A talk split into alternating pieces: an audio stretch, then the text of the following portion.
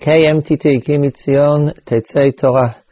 Today is Wednesday. We have the weekly shiur on the philosophy of the Vilna Gaon and his school by Harav Eliakim Krumbein.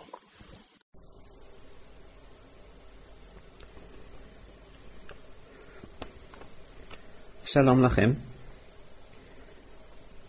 In our last shiur, we raised a basic point of philosophy and theology, which can be seen as a major root of the machloket between the Mitnagdim and the Hasidim. We call this the question, the question of Tzimtzum Kipshuto or Tzimtzum Lo Kipshuto, an abstract question which has great practical ramifications. As you recall, we outlined the doctrine of the Ari HaKadosh that HaKadosh Baruch Hu, in creating the world, did it through an act of tzimtzum, of contraction or of self-limitation. And the question is, how literally are we to understand this self-limitation? I pointed out that it's certainly not to be understood in the physical sense or in the spatial sense, but in some existential sense, which is abstract and hard for us, hard for us to grasp fully. But nevertheless, there is the view that this self-limitation, this tzimtzum, is an actual event, an actual happening, which changed reality.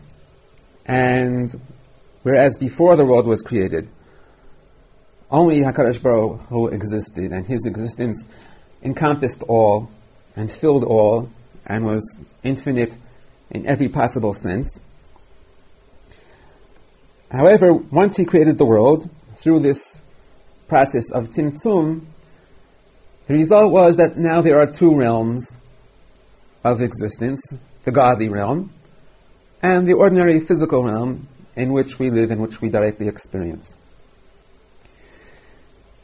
This is the view which is attributed to the Hasidim, and as you recall, the, this dualistic view of reality is something which the Gra does spell out in um, more than a few places.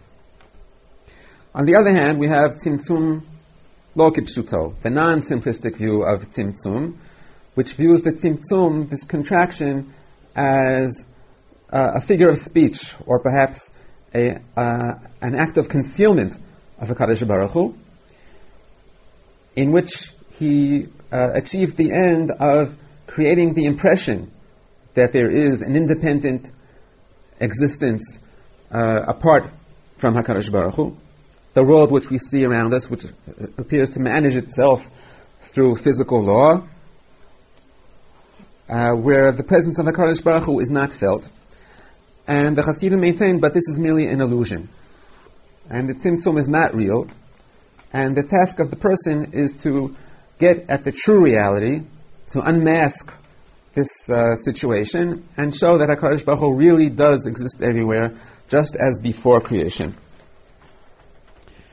And we pointed out that the ramifications of this issue are many, because if reality is dualistic, and the realm, the mode of existence in which we find ourselves is basically apart and detached from the godly realm, then in order to link up, in order to achieve some kind of connection or deveikut or communion with the Kadosh Baruch Hu, we can only do it through those ways which HaKadosh Baruch Hu himself defined, and of course he did so in his Torah, through Torah and mitzvot, this is our avenue of approach to the HaKadosh Baruch Hu while in this world which is so far away from Him. However, the Hasidic view was that HaKadosh Baruch Hu is everywhere. There's a divine spark. Nitzotz Elokut can be found in everything.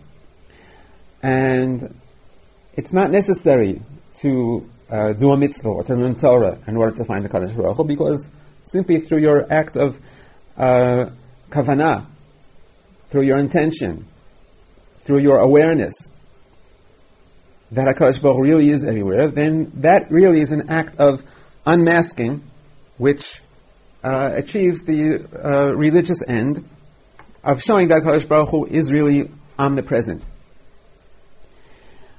This uh, approach devalued Torah and mitzvot. Uh, but some things about this presentation have to be uh, clarified. First of all, we saw that the Vilna Gaon criticized the Hasidic approach in very strong terms, and he compared it to Avodah Zarah. He said he, he attributed the to the Hasidim the sentiment uh, Ela Elohecha Yisrael, Kol Eitz Evin. Just as uh, Am Yisrael said about the golden calf. And the question arises, is this really Avodah Zarah? There is a, uh, a well-known doctrine of uh, Apikorsut, which is called pantheism which sounds a lot like what we've been talking about in relation to the Hasidic viewpoint. Pantheism, meaning that nature is God. God is everything. Uh, however, it's clear that it's not really the same. And the Hasidic viewpoint is not pantheism. And in order to make the distinction, uh, scholars have devised the, the term panentheism not pantheism, but panentheism, uh, which means not that God is everything, but uh, God is in everything, or everything is in God. Uh, perhaps two sides of the same coin. Because God's presence can be felt within everything, and existence, all of existence exists within God. But there's not this identity between the physical world as we know it and divinity. Now, this is, uh, it may sound to you like a fine distinction, but it's really a major th- distinction and very essential. Uh, however, the Gra was not impressed by this uh, fine distinction, and he did liken this uh, Hasidic viewpoint to Avodah Zarah. Uh, on the other hand, we said that the Mitnagdic view is traditionally viewed as Tzimtzum Kipshuto. And we pointed out that this view of Tzimtzum Kipshuto, the conventional understanding of the uh, limitation of uh, divinity in order to make room for worldly existence, that this view is also a Kabbalistic view. And it would be inac- inaccurate to say that the Hasidic view is the mystical one and the Gra's opinion is the more philosophical one. But yet there is some uh, discussion among scholars as to what the Gra really thought about this matter. Uh, because we know that in Nefesh HaChaim, which is a work written by the disciple of the Vilna Gaon, Chaim Volozhin, we do find an idea which sounds very much like this uh, Hasidic doctrine, namely that even after creation, there was no change in the nature of divinity, and Hakadosh Baruch Hu really fills everything and is omnipresent today, just as he was before anything else was created. Uh, Reb Chaim Volozhin, however, modifies this view in a very complex way, which uh, we can't really get into here. Chaim Volozhin says that while there is truth to this doctrine, this, he says, is only one aspect of divinity. Uh, and there is another mode, another aspect of the divinity, according to which really HaKadosh Baruch Hu withdrew from this world in order to grant it an independent existence. Uh, this uh, duality is something which uh, is hard to understand, and it's even harder to explain. And it's not really our uh, aim here to get into the de- details of this approach.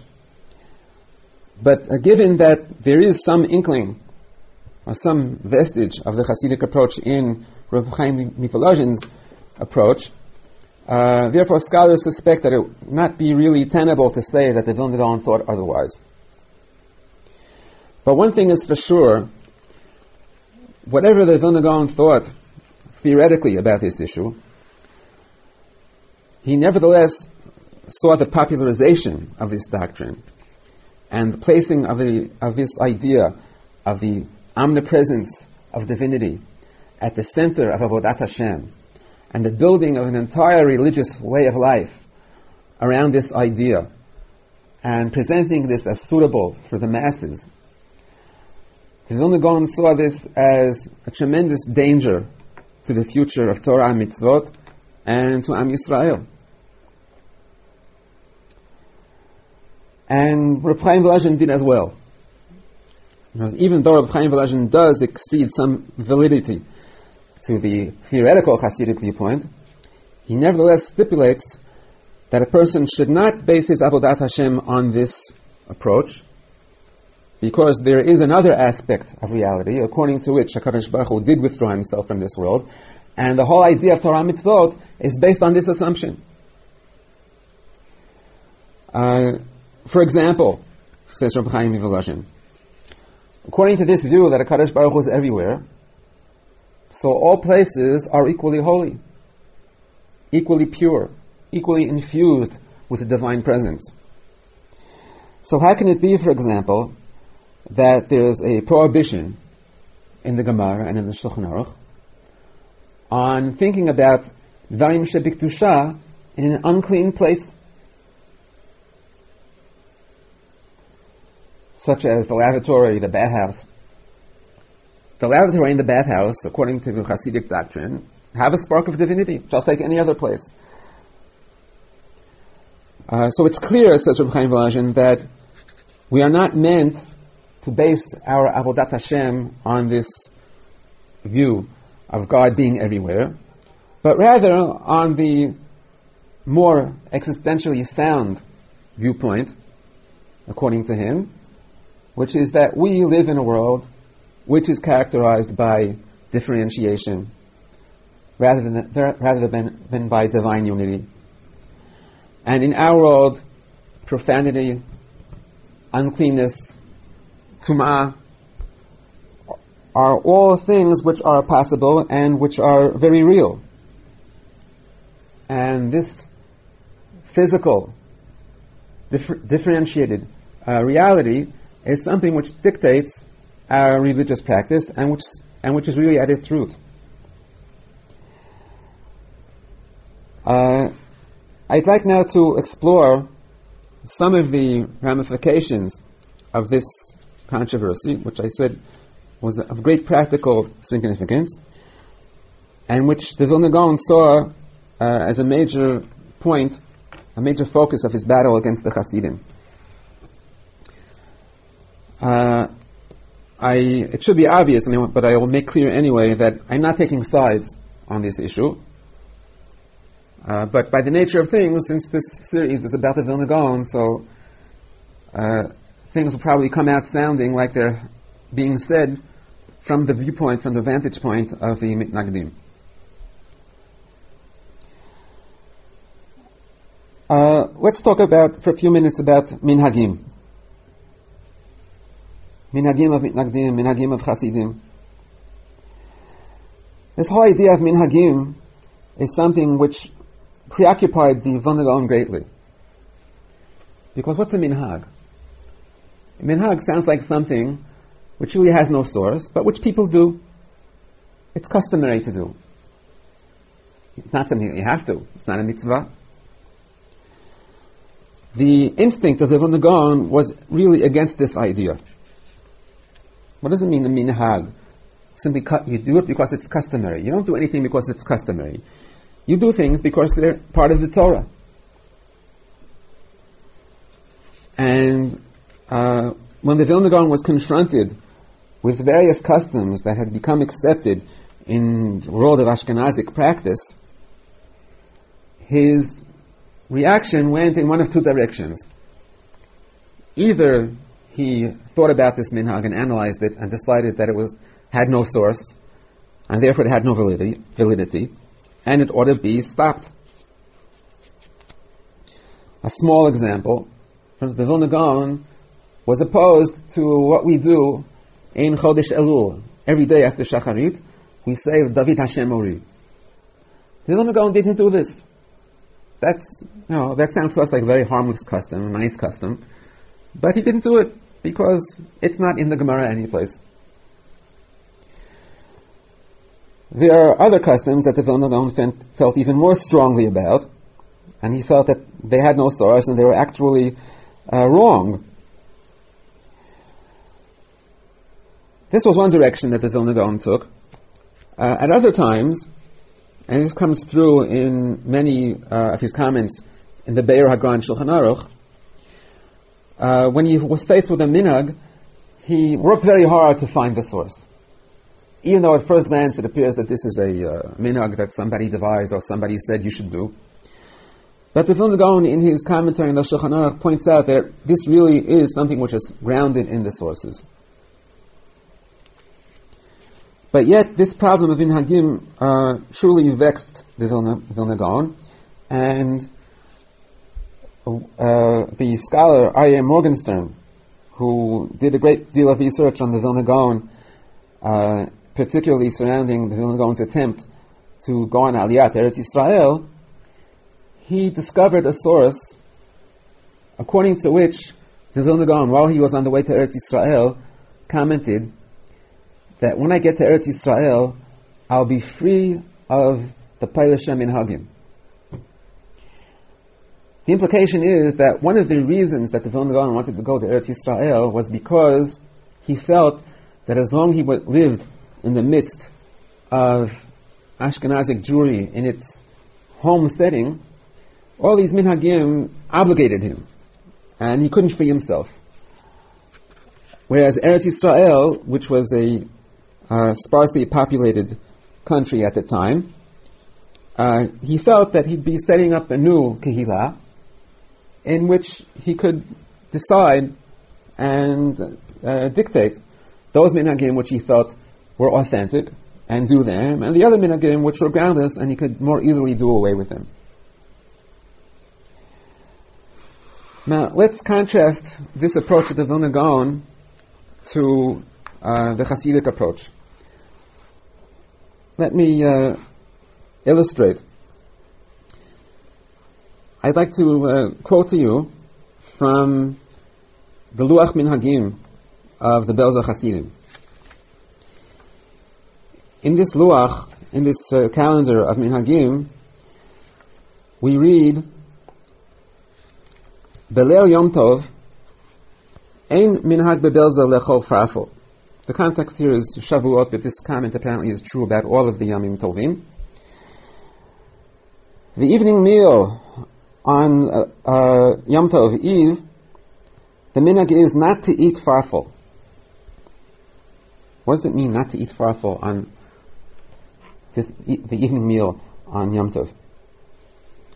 Uh, here the explanation appears in parenthesis. Apparently, on Shabbat, there is such a minhag to eat farfel on Erev Shabbat in Belz. Uh, and the following comment appears here. Kol Ktushat as the Belzer Rebbe said, Hatam, ki kol ha'ma'achalim nitkanu neged ha'avodot shebeveit ha'mikdash. All of the foods, all of the courses that we customarily eat on Shabbat and on Yom Tov, they're not stam because they taste good. It's not simply to be to fulfill the mitzvah of Simchat Yom Tov. But every dish corresponds and is parallel to a certain service which was done in the Beit HaMikdash. Hu neged lechem hapanim. Right, the farfel corresponds to the lechem hapanim. And here appears the further comment that therefore the farfel is eaten together with soup because the soup is hot and steam arises from the soup. And this is an allusion to the lechem hapanim which was warm on Shabbat even though uh, it stayed on the shulchan for a whole week, but on the Shabbat, the second Shabbat, when it was removed and replaced with the new lechem hapanim, miraculously it was still warm, and this is alluded to in the fact that it's eaten together with a hot soup. But in any event, this is true only on Shabbat, whereas on Yom Tov, lo lechem hapanim. There was no avodah in the mikdash associated with lechem hapanim on Yom Tov. If Yom Tov came out in the middle of the week, so the lechem hapanim just stayed there the same uh, as it did the day before. And therefore there's no uh, necessity to eat farfel on Yom Tov. Now, look at the tremendous significance that is being accorded here to food. Different types of food are seen as being corresponding to Avodot Beit HaMikdash. That this whole thing, this whole idea has no source whatsoever in, certainly not anything that can be found in the Torah HaNiglet. And we've seen in the past that the Vilna Gaon saw eating simply as something very, uh, very simply that has to be done in order to be healthy, in order to be uh, to be able to serve God. But it has no intrinsic significance. But according to the Hasidic approach, that God is everywhere, then the uh, distinction between Torah and mitzvot and eating is not there. It's simply, essentially, all of it is the same. Every single thing is a vehicle of Avodat Hashem. And uh, from here we arrive at this, uh, apparently this minhag, that you should eat farfel. And not only farfel, but all the other dishes which are not mentioned here, which apparently are spelled out to the best of my, to the best of my, of my recollection, recollection uh, in other Belzer sources, there really is uh, uh, mention of other types of food which are uh, eaten on Shabbat and which have this significance of being parallel to the Beit HaMikdash. Uh, to give another example, uh, I have in my family relatives that are Hasidim, Baruch Hashem, and sometimes we have a wedding where there are a lot of Hasidim. And the Hasidim come from different, different dynasties, different uh, courts. I recall recently at one of these weddings that a certain relative who was not a Hasid asked another relative who was a Hasid, Look, I see here all, all kinds of hats, different types of hats here. Can you explain to me uh, what's the significance? How do, I ident- how do I identify, according to the hat, what type of chassidut, what court we're talking about. Uh, so the, the, the chassid said to him, of course, I'll do it gladly, but you should know that it's not only the hat. You have to pay attention to the coat, the buttons on the coat, how many, the shoes, the stockings, how the stockings are worn. Uh, in our modern uh, uh, reality, we take all these things for granted. But if you think about it, look at the tremendous significance that is being accorded to these questions of, of dress, the hat, the buttons, which, in, in, as far as the halacha is concerned, as far as Torah mitzvot, simply irrelevant and immaterial. Um, and to a large extent, these minhagim Chasidim create a uh, paradoxical situation according to which the idea of Chasidut, which started out being very spontaneous and very innerly, inwardly motivated, actually accumulated, as time went on, a vast network of minhagim. Of course, each Chasidut has its own minhagim. But the tremendous volume of these minhagim creates a situation where there are all of these uh, practices are seen as obligatory, and they must be done by all the members of the Hasidut, even though their source in the actual Torah sources is highly questionable. And there are all kinds of minhagim which uh, to people who are not Hasidim seem very odd uh, the Zmirot on Shabbat. A person who's not a Chassid opens up the Zmiron and he decides what Zmirot he wants to sing on that particular Shabbat. But very often in, Chas- in uh, Hasidic court, it's not that way. There's a given uh, rote order of the Zmirot, which are always sung on a given occasion, perhaps on a given Shabbat. Uh, how many times Mizmor David must be said at Seudah Shlishit. All these things which simply are, are customs which originally originated with the spiritual insight of some, perhaps of some great uh, Hasidic leader, turned into obligatory customs uh, which have no source in the halacha. And this, I think, gives us an added insight into the meaning of the Gra when he criticized the Hasidim by saying, over here we're talking about Torah Chadasha. You remember, he used the word Opan Chadat, a new teaching, a new Torah. The changes which were wrought in the ordinary daily practice of religious Jewry underwent a tremendous change. Now, the uh, this change, of course, not only was a, an, a, a, cumulative change. In other words, it added things onto the existing practice of halacha and uh, accorded significance to things and to practices which, according to the Gemara, had absolutely no value whatsoever. But the uh, process of doing this, by, by its very nature, devalued all the other things which do have value. And this is a uh, critique which was detailed by Rabbi Chaim Volozhin, the disciple of the Vilna and there's no question that in this critique he is echo- echoing the sentiments of his master. And he did this in great detail. Uh, the critique of Rav Chaim Volozhin against the Hasidim is found primarily in the uh, section in the Nefesh HaChaim which appears between the third gate and the fourth gate.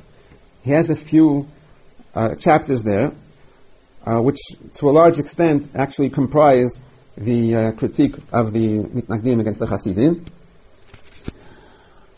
And he describes the, the temptation of Hasidut.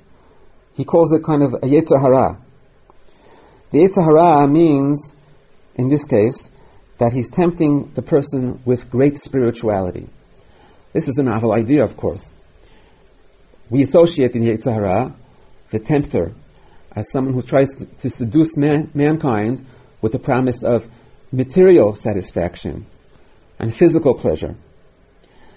But Rabbi Chaim Volozhin points out that in our time, there's an even greater, a more dangerous Yetzer Hara, which points, which uh, offers the the temptation of what appears to be spiritual greatness.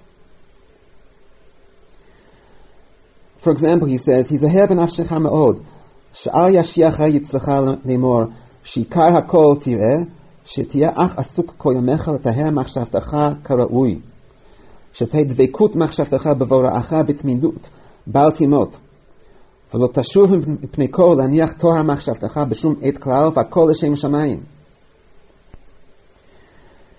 Beware of this thought, which the Yetzer Hara uh, suggests. He tempts you to place all of your interest and all of your spiritual energy into this one solitary aim to be in constant contact with spirituality, to be in constant in constant experiential connection with divinity. That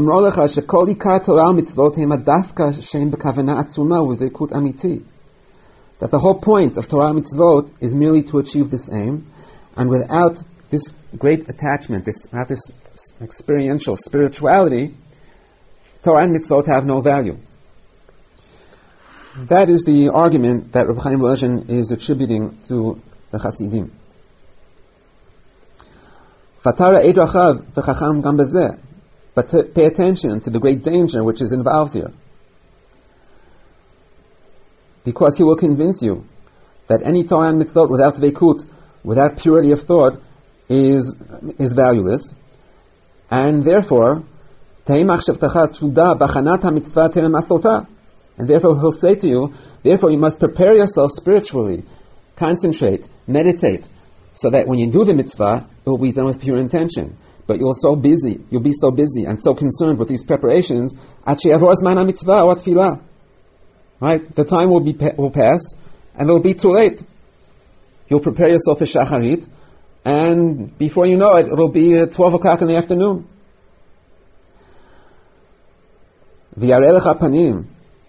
שכל תפילה ומצווה שנעסק בכוונה עצומה בקדושה ובטהרה, אף שלא בזמנה, and then the Yetzer Hara will simply say to you, well, that's okay. Because davening Shacharit at 12 o'clock with the right intention is much better than davening Shacharit at 8 o'clock while your mind is being bedeviled with, with strange thoughts. Uh, Rav Chaim is totally opposed, of course, to this viewpoint. And we will see next time to the extent that Rav Chaim Volozhin is willing to go in order to uh, argue against this view, which he sees as a tremendous danger to the future of Yahadut.